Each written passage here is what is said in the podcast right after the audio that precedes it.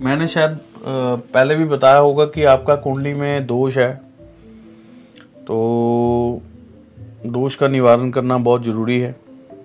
तो दोष का निवारण ज़रूर करिए। ये कहीं ना कहीं रिश्ते को तोड़वाना या कोई दिक्कत पैदा करना शादी होने में तो ऐसे कार्य में ये दोष चल रहा है। ये सक्षम होता है, ये बड़ा दोष होता है।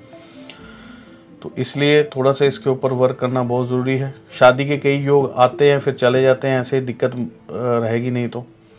तो दोष का निवारण करना बहुत ज़रूरी है। दूसरे नंबर पे आपके ऊपर शनिदेव की ढैया का प्रभाव चल रहा है। लेकिन अच्छी बात यह है कि वो ढैया का प्रभाव ख़त्म हो रहा है। तो यहाँ मई के बाद चांसेस आपके बढ़ रहे हैं विवाह के योग के।